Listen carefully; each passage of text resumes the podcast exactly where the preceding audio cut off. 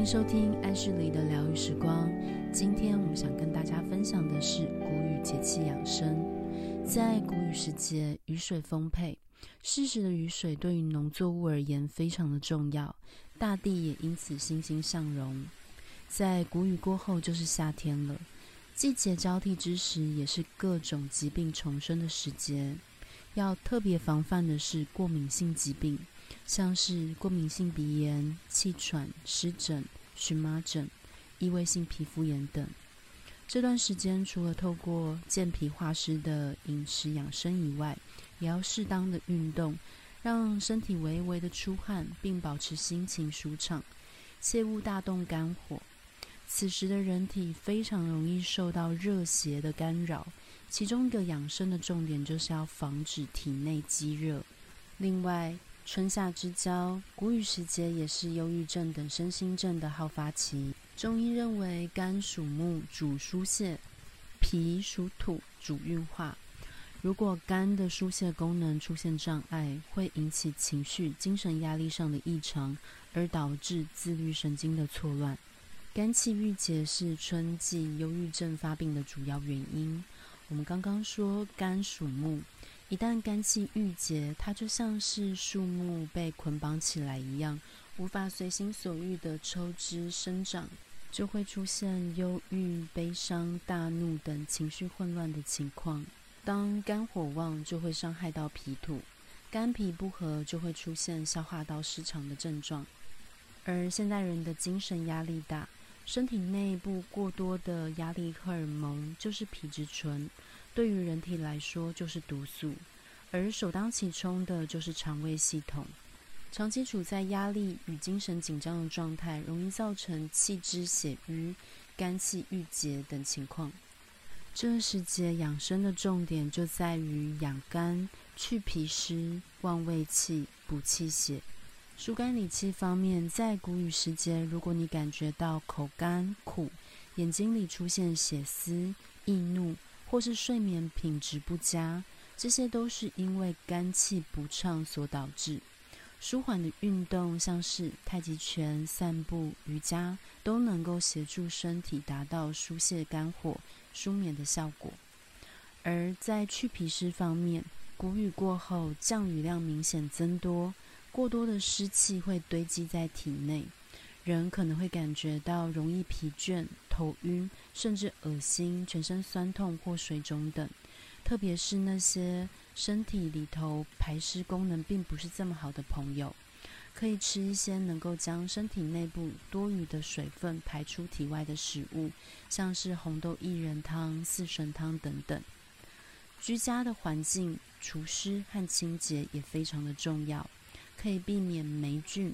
虫螨滋生导致的上呼吸道以及皮肤过敏等现象。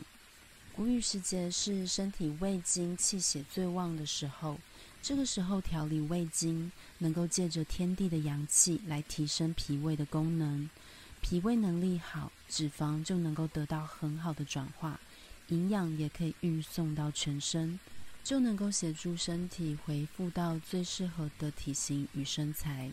最后一点是补血益气，长期休息不足、过度操劳、缺乏运动，都会使得身体容易变成气虚的体质。这个气虚的体质也会影响身体排湿的能力，所以要保持我们的气血畅通，身体就会有足够能量排除湿气。如果体质是虚寒的人，可以吃一些补血益气的食物，像是西洋参、红枣等。整体说来，饮食方面要以清淡为主，避免像是羊肉、麻辣锅或者是胡椒、辣椒大辛大热的热性食物，防止血热化火。也可以适当的吃一些凉性的食物，像是绿豆、萝卜等，来协助身体能够清热降火。养成良好的饮食习惯也是非常重要的。暴饮暴食，常常过饱或过饥，就会伤害到脾胃的功能。而当脾胃耗损，它就没有办法正常的新陈代谢，体内就会累积湿气。尽量避免少吃的食物有冰品和生食。太多的冰品呢，会去损耗到我们的脾胃的阳气，导致身体湿寒。而油腻的食物偏重、偏甜。偏油的食物会影响消化，增加脾胃的负担，阻碍我们的消化功能，让身体产生痰湿。总的说来，让身体的气血旺盛，并且保持通畅，身体的代谢功能好，身体就不容易累积痰湿。在我们消化情绪或食物上的能力也会变好。我们要尽可能创造我们身体里头有这样的良好的环境，会促进我们的身心健康。今天呢，要跟大家分享的按摩就是调理胃经的一个按摩方式。它也能够帮助我们的头脑清醒。我们一起来试试看。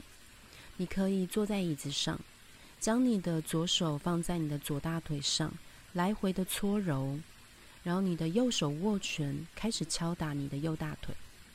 接着，你可以慢慢的加速。一开始的时候，你可能会有一种不协调的感觉，没有关系，你可以慢慢的做。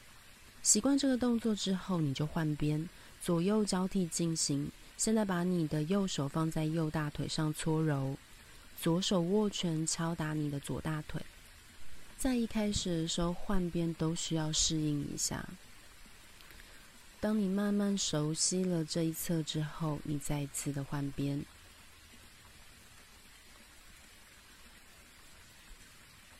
左右左右的交替做，你可以做五到十个回合。这个练习最近你想到的时候就可以做，它可以很好的启动我们胃经的能量。对于肠胃不是那么好的朋友，这也是一个全年都可以做的日常生活保健。如果你还是不是太确定怎么做的话，可以点选节目介绍中的连结。那我们今天的分享就到这个地方结束，谢谢你的收听，我是艾旭黎，我们下次见。